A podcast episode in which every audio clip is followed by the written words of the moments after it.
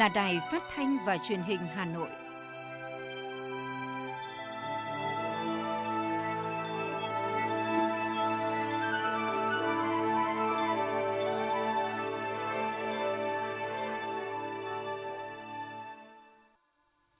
Thưa quý vị và các bạn, bây giờ là chương trình thời sự của Đài Phát thanh và Truyền hình Hà Nội phát trực tiếp trên sóng phát thanh tần số FM 90 MHz. Hôm nay thứ ba, ngày 4 tháng 1 năm 2022. Chương trình có những nội dung chính sau đây. Khai mạc trọng thể kỳ họp thông thường lần thứ nhất Quốc hội khóa 15 theo hình thức trực tuyến tại nhà Quốc hội thủ đô Hà Nội. Thành phố Hà Nội kết nạp hơn 10.000 đảng viên mới trong năm 2021. Hà Nội điều chỉnh lịch học trực tiếp với học sinh 10 quận huyện và 111 phường xã, mức độ dịch cấp 3. Hơn 15.000 F0 tại Hà Nội được phát hiện bằng test nhanh trong 2 tuần qua.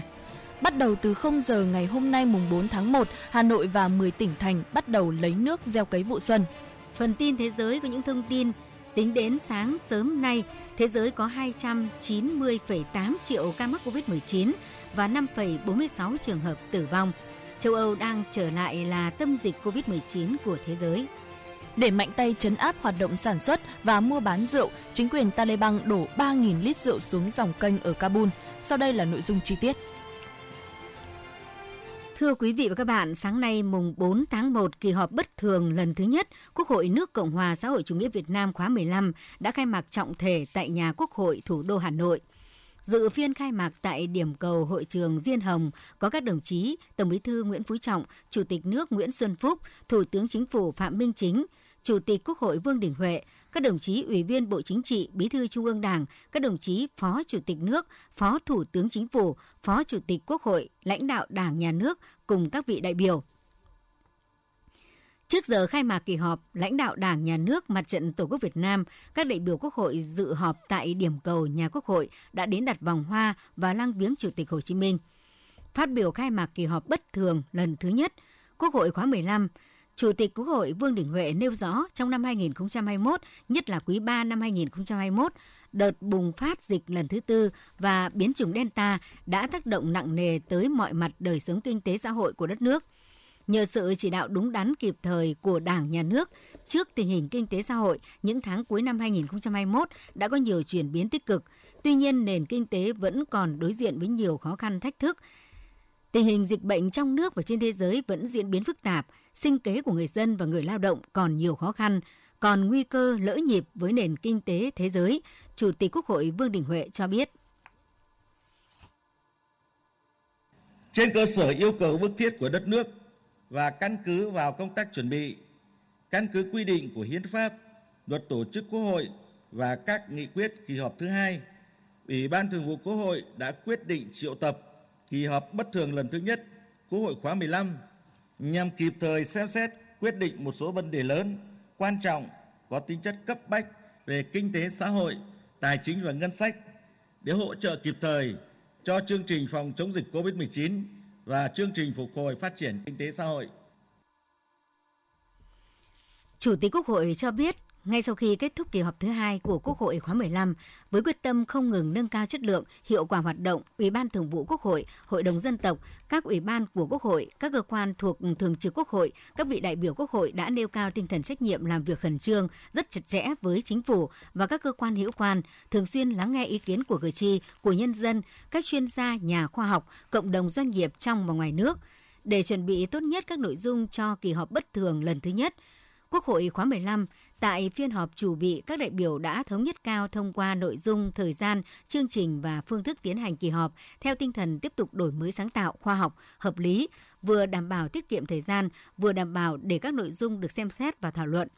Quyết định một cách kỹ lưỡng, thấu đáo, chất lượng, đáp ứng yêu cầu của thực tiễn – Tại kỳ họp bất thường này, Quốc hội sẽ xem xét thông qua nhiều nội dung quan trọng cấp bách để khôi phục và phát triển kinh tế, xã hội đất nước trong thời gian tới bao gồm dự án luật sửa đổi, bổ sung một số điều của luật đầu tư công, luật đầu tư theo phương thức đối tác công tư, luật đầu tư, luật đấu thầu, luật điện lực, luật doanh nghiệp, luật thuế tiêu thụ đặc biệt và luật thi hành án dân sự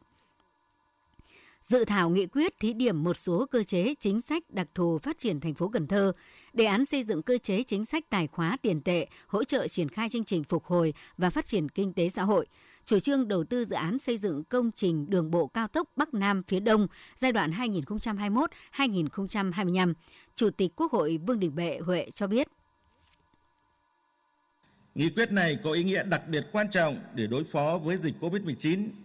khắc phục những thiệt hại, phục hồi và phát triển kinh tế xã hội,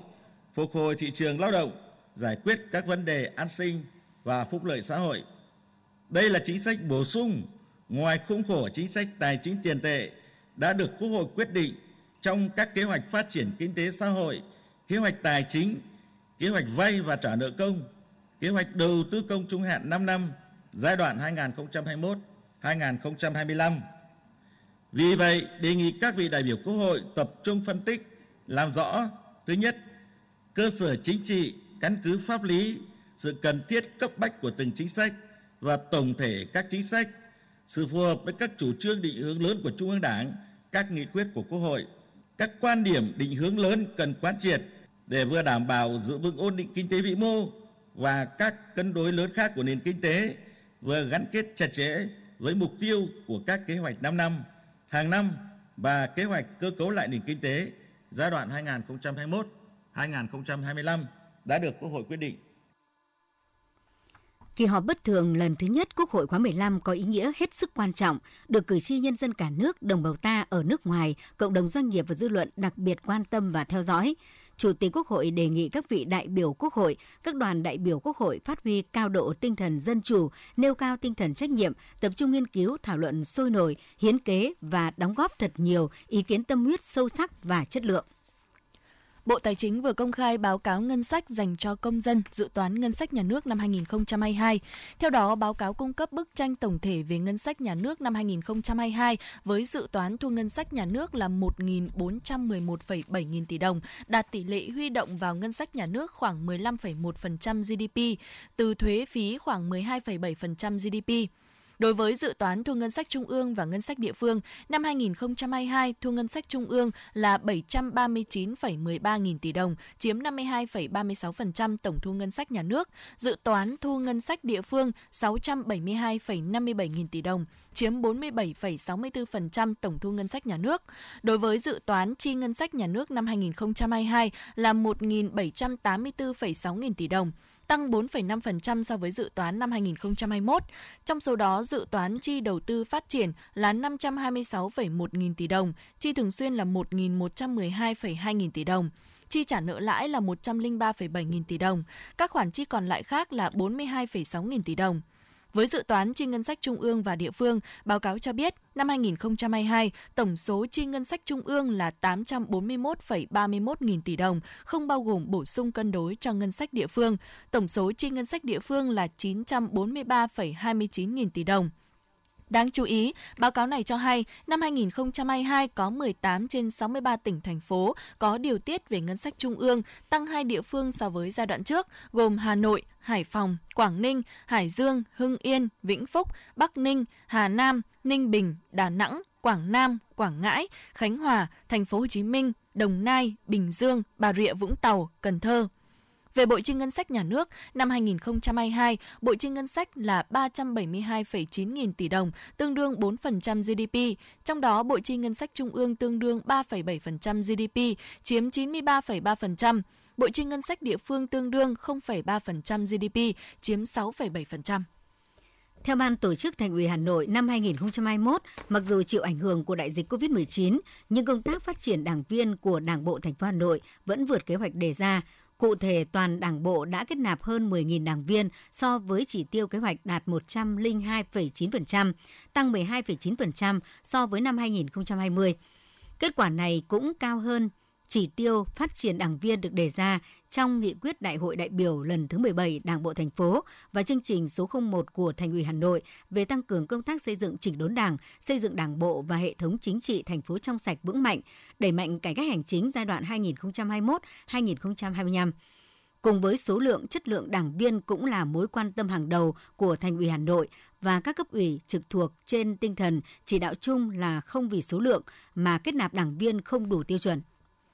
Theo Sở Du lịch Hà Nội, dịch COVID-19 vẫn đang diễn biến phức tạp, số lượng F0 tại Hà Nội tăng cao trong những ngày qua đã ảnh hưởng đến lượng khách du lịch tại Hà Nội trong 3 ngày nghỉ Tết Dương lịch năm 2022. Số lượng khách đến Hà Nội dịp này ước khoảng 60.000 khách, giảm 49% so với cùng kỳ năm 2021. Theo Sở Du lịch Hà Nội, do diễn biến dịch còn phức tạp nên các điểm di tích chưa được mở cửa trở lại. Song tại các điểm tham quan du lịch, các bảo tàng, công viên vẫn được phép đón khách với nhiều chương trình phục vụ kỳ nghỉ Tết. Một số khu điểm du lịch đã thu hút được lượng khách đáng kể trong 3 ngày nghỉ Tết. Theo Sở Du lịch Hà Nội, Nhìn chung, lượng khách du lịch theo tour rất ít, khách chủ yếu chọn loại hình du lịch tham quan, sinh thái, nghỉ dưỡng, tự đặt dịch vụ và đi theo hình thức nhóm gia đình và các nhóm nhỏ. Trong bối cảnh dịch còn diễn biến phức tạp, các đơn vị du lịch Hà Nội có nhiều nỗ lực xây dựng sản phẩm, thu hút du khách trong điều kiện bảo đảm an toàn phòng chống dịch COVID-19, cũng đã cho thấy tín hiệu vui của thị trường du lịch thủ đô trong đầu năm mới 2022. Hà Nội điều chỉnh lịch học trực tiếp của học sinh lớp 9 và lớp 12 của 10 quận huyện và 111 xã phường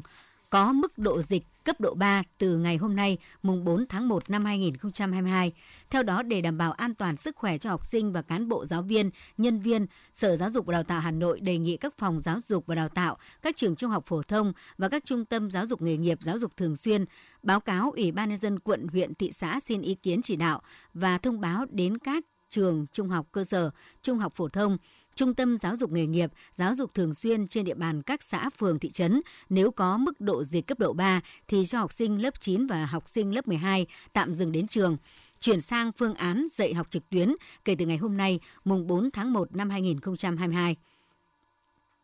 Đối với các địa bàn, xã, phường, thị trấn có mức độ dịch cấp độ 1, cấp độ 2 thì cho học sinh lớp 12 trở lại trường học trực tiếp. Tương tự, đối với 18 huyện thị xã, nếu có mức độ dịch cấp độ 1, cấp độ 2 thì cho học sinh lớp 9 đến trường học trực tiếp.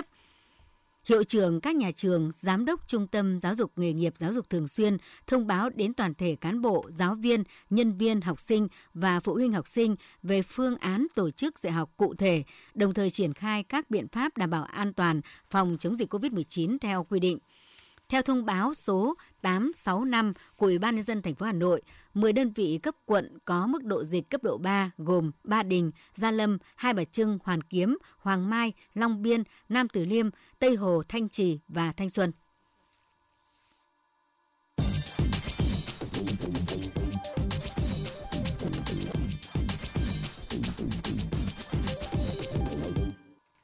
Thưa quý vị và các bạn, do ảnh hưởng của dịch COVID-19 tính đến hết quý 3 năm 2021, cả nước có 28,2 triệu người từ 15 tuổi trở lên bị ảnh hưởng tiêu cực đến việc làm, tỷ lệ và số người thiếu việc làm trong độ tuổi ở quý 3 lên mức cao nhất trong vòng 10 năm qua. Vậy giải pháp nào để phục hồi thị trường lao động? Đây cũng là nội dung được đặt ra tại buổi tọa đàm trực tuyến Phục hồi và phát triển thị trường lao động, đâu là chìa khóa do báo Lao động vừa tổ chức. Phản ánh của phóng viên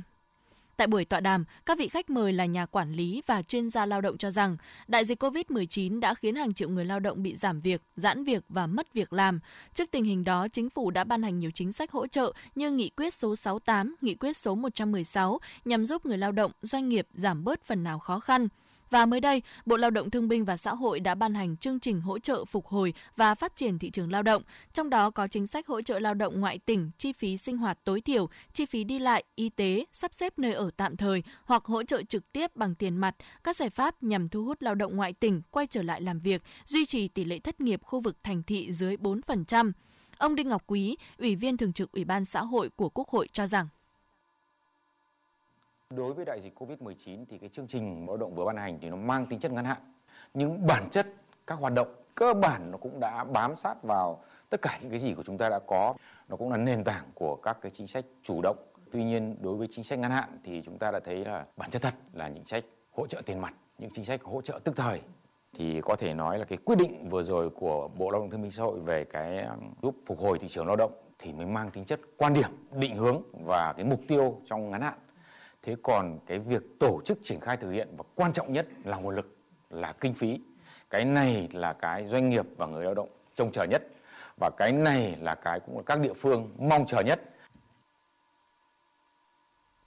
là người từng rất nhiều lần đề xuất việc lập bản đồ việc làm, số hóa dữ liệu về người lao động theo ngành nghề, vùng miền để thống nhất trong triển khai, thực hiện chính sách hỗ trợ cũng như thuận tiện về hoạch định chính sách lao động việc làm. Bà Nguyễn Thị Lan Hương, nguyên viện trưởng Viện Khoa học Lao động và Xã hội, Bộ Lao động Thương binh và Xã hội cho rằng, đại dịch COVID-19 vừa là thử thách, vừa là thời cơ để chúng ta đổi mới toàn diện về công tác quản lý lao động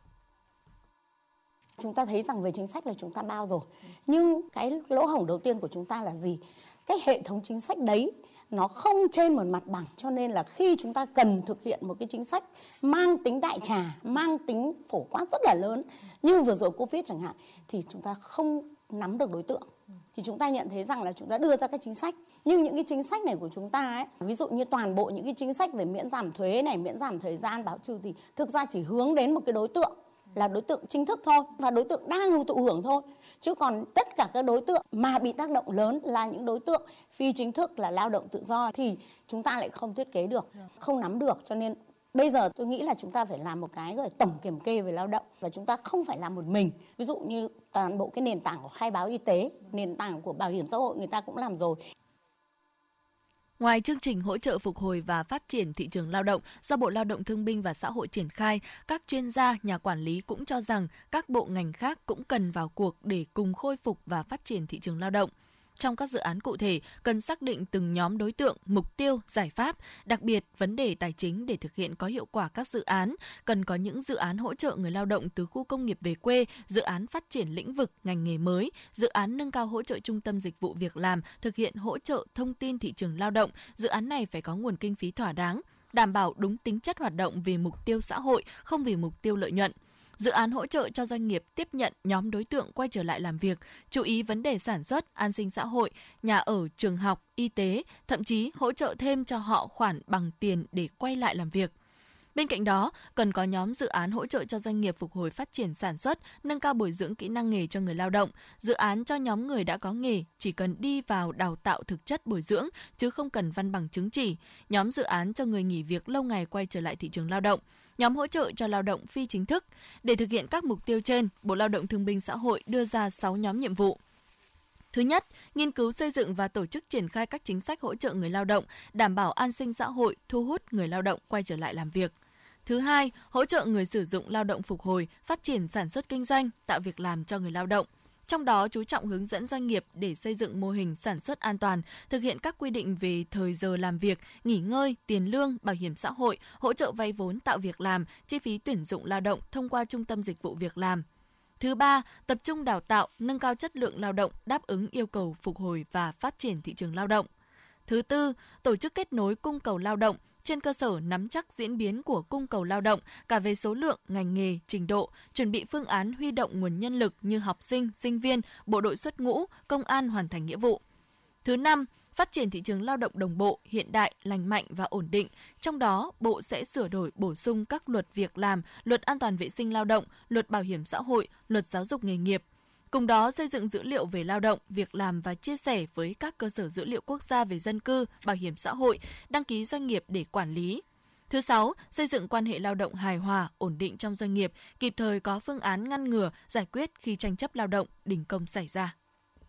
Tiếp tục là phần tin. Chiều qua, Giám đốc Sở Y tế Hà Nội Trần Thị Nhị Hà đã kiểm tra công tác chăm sóc điều trị F0 tại nhà tại trạm y tế lưu động phường Ô Trợ Dừa, quận Đống Đa. Kiểm tra thực tế cho thấy, trạm y tế lưu động đã được trang bị đầy đủ trang thiết bị phục vụ công tác chăm sóc, điều trị F0 tại nhà. Danh sách hồ sơ các bệnh nhân đã được cập nhật trên máy, các chỉ số tình trạng bệnh nhân đều được cập nhật hàng ngày đầy đủ. Tuy nhiên, lãnh đạo Sở Y tế Hà Nội yêu cầu trạm y tế lưu động cần cập nhật thông tin dữ liệu về việc chăm sóc điều trị bệnh nhân F0, giảm tình trạng có chuyển biến nặng, phải chuyển tuyến, cũng như để bệnh nhân được yên tâm điều trị bệnh tại nhà.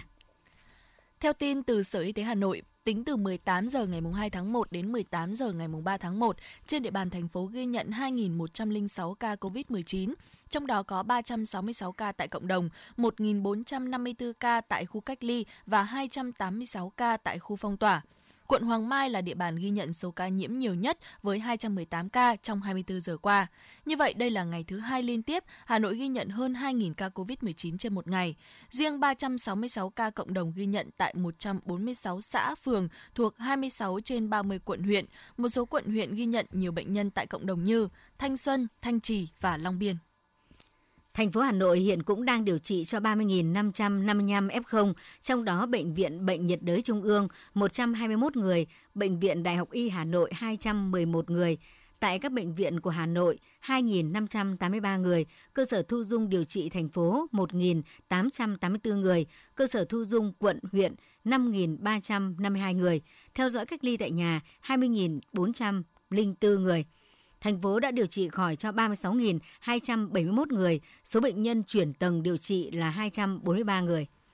Theo Phó Giáo sư Tiến sĩ Trần Đắc Phu, cố vấn cao cấp của Trung tâm Đáp ứng Khẩn cấp Sự kiện Y tế Công cộng Việt Nam, diễn biến dịch trên địa bàn thành phố trong dịp Tết âm lịch sắp tới và trong nửa đầu năm 2022 sẽ tiếp tục diễn biến rất phức tạp. Sự phức tạp nằm ở chỗ, diễn biến dịch sẽ phụ thuộc cả yếu tố chủ quan, yếu tố khách quan. Trong đó về yếu tố khách quan, hiện tình hình dịch bệnh trên thế giới vẫn diễn biến phức tạp, đặc biệt là sự xuất hiện của biến chủng Omicron. Bên cạnh đó, trong dịp Tết, nhiều người ở nước ngoài có nhu cầu về Việt Nam, nhập cảnh vào Hà Nội Nội cũng tạo ra gánh nặng trong công tác giám sát người nhập cảnh để phòng chống dịch lây lan từ nước ngoài về. Về yếu tố chủ quan, trong dịp Tết, nhu cầu đi lại của người dân giữa các địa phương tăng cao, nhu cầu đi lại trong địa bàn thành phố cũng tăng cao. Đồng thời, sẽ có nhiều cá nhân, tổ chức có nhu cầu tổ chức các cuộc họp, sinh hoạt, giao lưu đông người vào dịp này. Vậy nên nếu Hà Nội không thực hiện quyết liệt đồng bộ các biện pháp thì công tác phòng chống dịch sẽ rất khó khăn, đặc biệt trong bối cảnh các ca mắc hàng ngày trên địa bàn Hà Nội chưa có dấu hiệu giảm nhiệt thì việc dịch bệnh có bùng lên hay không trong năm 2022 sẽ phụ thuộc rất nhiều vào khả năng đáp ứng phòng chống dịch của Hà Nội. Ngay bây giờ nếu không đáp ứng đúng, không quyết liệt hơn thì dịch bệnh rất dễ bùng phát, nhất là sau dịp Tết âm lịch sắp tới. Thành phố Hà Nội sẽ dự kiến triển khai mở rộng các tuyến phố đi bộ hiện có tại khu vực Hồ Hoàn Kiếm và vùng phụ cận, tổ chức khu phố ẩm thực đêm Đảo Ngọc Ngũ Xã, khu phố kinh doanh dịch vụ đi bộ tại khu vực Hồ hàng Ngọc Khánh, quận Ba Đình. Ngoài ra, thành phố cũng có kế hoạch tổ chức các sự kiện kích cầu du lịch như lễ hội du lịch văn hóa ẩm thực, Festival Áo Dài Hà Nội – Dịch COVID-19 đã khiến các hoạt động du lịch năm 2021 bị đình trệ, gây khó khăn cho các hãng, lữ hành, doanh nghiệp kinh doanh dịch vụ lưu trú, vận tải. Song đây cũng là dịp để ngành du lịch Hà Nội có thời gian giả soát, khắc phục những nhược điểm tồn tại lâu nay. Theo kế hoạch, đợt 1 lấy nước đổ ải vụ đông xuân khu vực Trung Du và Đồng bằng Bắc Bộ bắt đầu từ ngày hôm nay, ngày 4 tháng 1. Tập đoàn Điện lực Việt Nam đã sẵn sàng xả nước từ các hồ thủy điện để lấy nước phục vụ gieo cấy lúa vụ đông xuân 2021-2022 cho khu vực. Để đảm bảo đủ nước và đảm bảo điện phục vụ bơm nước gieo cấy vụ đông xuân năm 2021-2022, Tập đoàn Điện lực Việt Nam EVN đã chỉ đạo Trung tâm điều hộ hệ thống điện quốc gia thực hiện điều tiết nước các hồ thủy điện và vận hành hệ thống hợp lý nhằm đáp ứng nhu cầu nước và đảm bảo kế hoạch cung cấp điện. Đặc biệt, để tránh lãng phí nước và tiết kiệm điện, EVN và các công ty thủy điện liên quan đề nghị các sở nông nghiệp và phát triển nông thôn các tỉnh, thành phố chỉ đạo ngay các địa phương chủ động bơm sớm, trữ nước vào ao, đầm, vùng trũng thấp và các kênh dẫn từ các nguồn nước sẵn có ở sông, ngòi.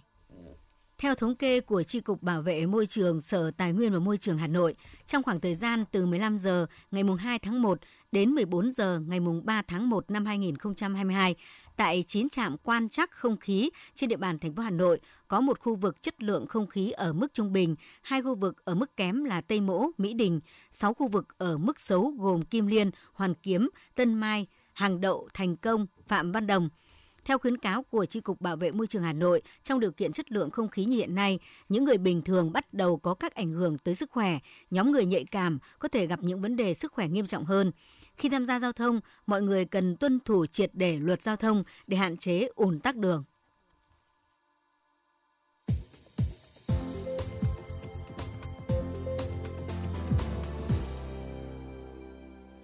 Xin chuyển sang phần tin thế giới.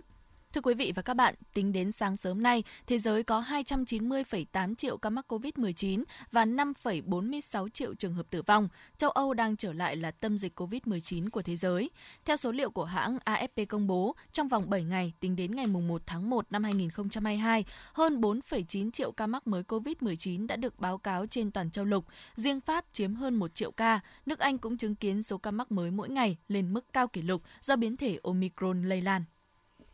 Tại Italy, mặc dù tình hình dịch COVID-19 tốt hơn so với các nước châu Âu khác, nhưng chính phủ vẫn báo động về sự gia tăng số ca nhiễm mới và có thể sẽ quyết định các hạn chế mới vào ngày 5 tháng 1 năm 2022. Trong vòng 7 ngày, tính đến ngày 2 tháng 1 năm 2022, số ca mắc tại Italy tăng 145,3%, trong khi tỷ lệ tử vong tăng 64,2%. Trong vòng 24 giờ qua, Philippines có thêm 4.600 ca mắc COVID-19 và nhiều nhất là tại thủ đô Manila với hơn 3.000 ca. Chính quyền thủ đô Manila của Philippines ngày 3 tháng 1 đã nâng mức cảnh báo dịch bệnh COVID-19 từ cấp độ 2 lên cấp độ 3. Theo đó, các lớp học trực tiếp sẽ tạm ngưng hoạt động, các cơ sở kinh doanh trong nhà chỉ được hoạt động tối đa 30% công suất, còn các cơ sở ngoài trời được hoạt động tối đa 50% công suất và khách tới phải tiêm chủng đầy đủ các điểm du lịch vui chơi giải trí, dịch vụ ăn uống, phòng tập thể thao cũng sẽ giảm hoạt động. Hàn Quốc đã ghi nhận 2 ca tử vong có liên quan đến biến thể Omicron. Hai bệnh nhân này mắc COVID-19 và đều ở độ tuổi 90. Cả hai đều có kết quả dương tính với biến thể Omicron. Xét nghiệm tại một bệnh viện điều trị người cao tuổi trong thành phố Gwangju. Hiện giới chức y tế Hàn Quốc đang làm rõ nguyên nhân chính xác của hai ca tử vong này. Ấn Độ hôm qua đã ghi nhận hơn 27.000 ca nhiễm mới COVID-19, số ca nhiễm tăng mạnh trong 5 ngày gần đây. Các thành phố lớn nhất của Ấn Độ như New Delhi và trung tâm tài chính Mumbai đã chứng kiến sự gia tăng đột biến gần đây về các ca nhiễm COVID-19, trong đó có các ca nhiễm biến thể Omicron. Hầu hết các ổ dịch xuất hiện tại các khu dân cư đông đúc, khu chợ và nơi dành cho khách du lịch. Bộ Y tế Công cộng Cuba cho biết nước này hiện đang triển khai chương trình tiêm chủng đại trà với 9,6 triệu người trong tổng số 11,2 triệu người đã được tiêm đủ liều vaccine. Ngoài ra, hơn 2 triệu người đã được tiêm vaccine phòng COVID-19 mũi tăng cường. Một du thuyền của Đức mới đây đã buộc phải hủy bỏ chuyến hành trình đón năm mới 2022 sau khi phát hiện hàng chục trường hợp nhiễm COVID-19 trên du thuyền. Hiện những người nhiễm COVID-19 đã được cách ly tại khách sạn, trong khi những trường hợp còn lại đã được rời du thuyền trong ngày hôm nay và di chuyển về nhà bằng máy bay. Trước tình trạng nhiều ổ dịch COVID-19 bùng phát trên các du thuyền, giới chức y tế Mỹ và Brazil cũng đã khuyến cáo người dân nước này tránh du lịch bằng tàu thuyền bất kể tình trạng tiêm chủng. Cơ quan tình báo của chính quyền Taliban tại Afghanistan cho biết, một nhóm nhân viên đã đổ bỏ 3.000 lít rượu xuống dòng kênh ở thủ đô Kabul. Việc đổ bỏ rượu xuống kênh diễn ra trong bối cảnh chính quyền Taliban mạnh tay chấn áp hoạt động sản xuất và mua bán rượu. Kể từ khi phong trào Hồi giáo này giành quyền kiểm soát đất nước vào giữa tháng 8 năm 2021, tần suất các cuộc kiểm tra bất ngờ đã gia tăng trên cả nước. Một phần trong số đó cũng nhắm vào đối tượng nghiện ma túy ở Afghanistan.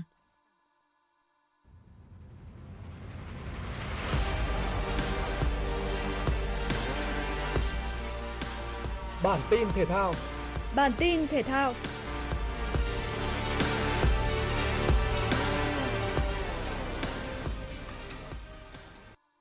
Hôm qua, các cầu thủ đội tuyển Việt Nam đã hoàn thành buổi tập cuối cùng trong thời gian cách ly sau khi kết thúc AFF Suzuki Cup 2020. Các buổi tập trong thời gian cách ly tại Hà Nội không chỉ giúp các cầu thủ duy trì nhịp vận động và nên thể lực mà còn giúp ban huấn luyện tập dượt trước những ý tưởng chiến thuật sẽ triển khai trong đợt tập trung sắp tới đội tuyển Việt Nam sẽ hội quân trở lại vào ngày 13 tháng 1 tới để bước vào hành trình mới của năm 2022. Trước mắt là chuẩn bị cho hai trận đấu kế tiếp tại vòng loại thứ ba World Cup 2022. Trong năm 2022, đội tuyển Việt Nam cũng hướng tới mục tiêu lấy lại ngôi vô địch tại AFF Suzuki Cup 2022. Do vậy, huấn luyện viên Park Hang-seo sẽ có tính toán phù hợp để xây dựng lực lượng và gia tăng tính cạnh tranh cho đội tuyển. Đội tuyển sẽ có sự bổ sung một số gương mặt mới ngay ở đợt tập trung sắp tới. Dự kiến, thầy trò huấn luyện viên Bắc sẽ có khoảng một tuần tập luyện tại Hà Nội trước khi di chuyển sang Australia để chuẩn bị cho trận lượt về với đội tuyển nước chủ nhà diễn ra vào ngày 27 tháng 11. Kết thúc trận đấu này, thầy trò huấn luyện viên Park Hang-seo sẽ trở lại sân nhà để chuẩn bị cho trận tái đấu với đội tuyển Trung Quốc diễn ra vào ngày 1 tháng 2, đúng ngày 1 Tết âm lịch tại sân vận động quốc gia Mỹ Đình. Hiện Liên đoàn bóng đá Việt Nam đã đề xuất với các cơ quan chức năng cho phép bán 20.000 vé trận Việt Nam Trung Quốc để tiếp lửa cho thầy trò huấn luyện viên Park Hang-seo. Sự có mặt của hai vạn khán giả nhà trên sân Mỹ Đình sẽ là nguồn cổ vũ tinh thần rất lớn cho Quế Ngọc Hải và các đồng đội.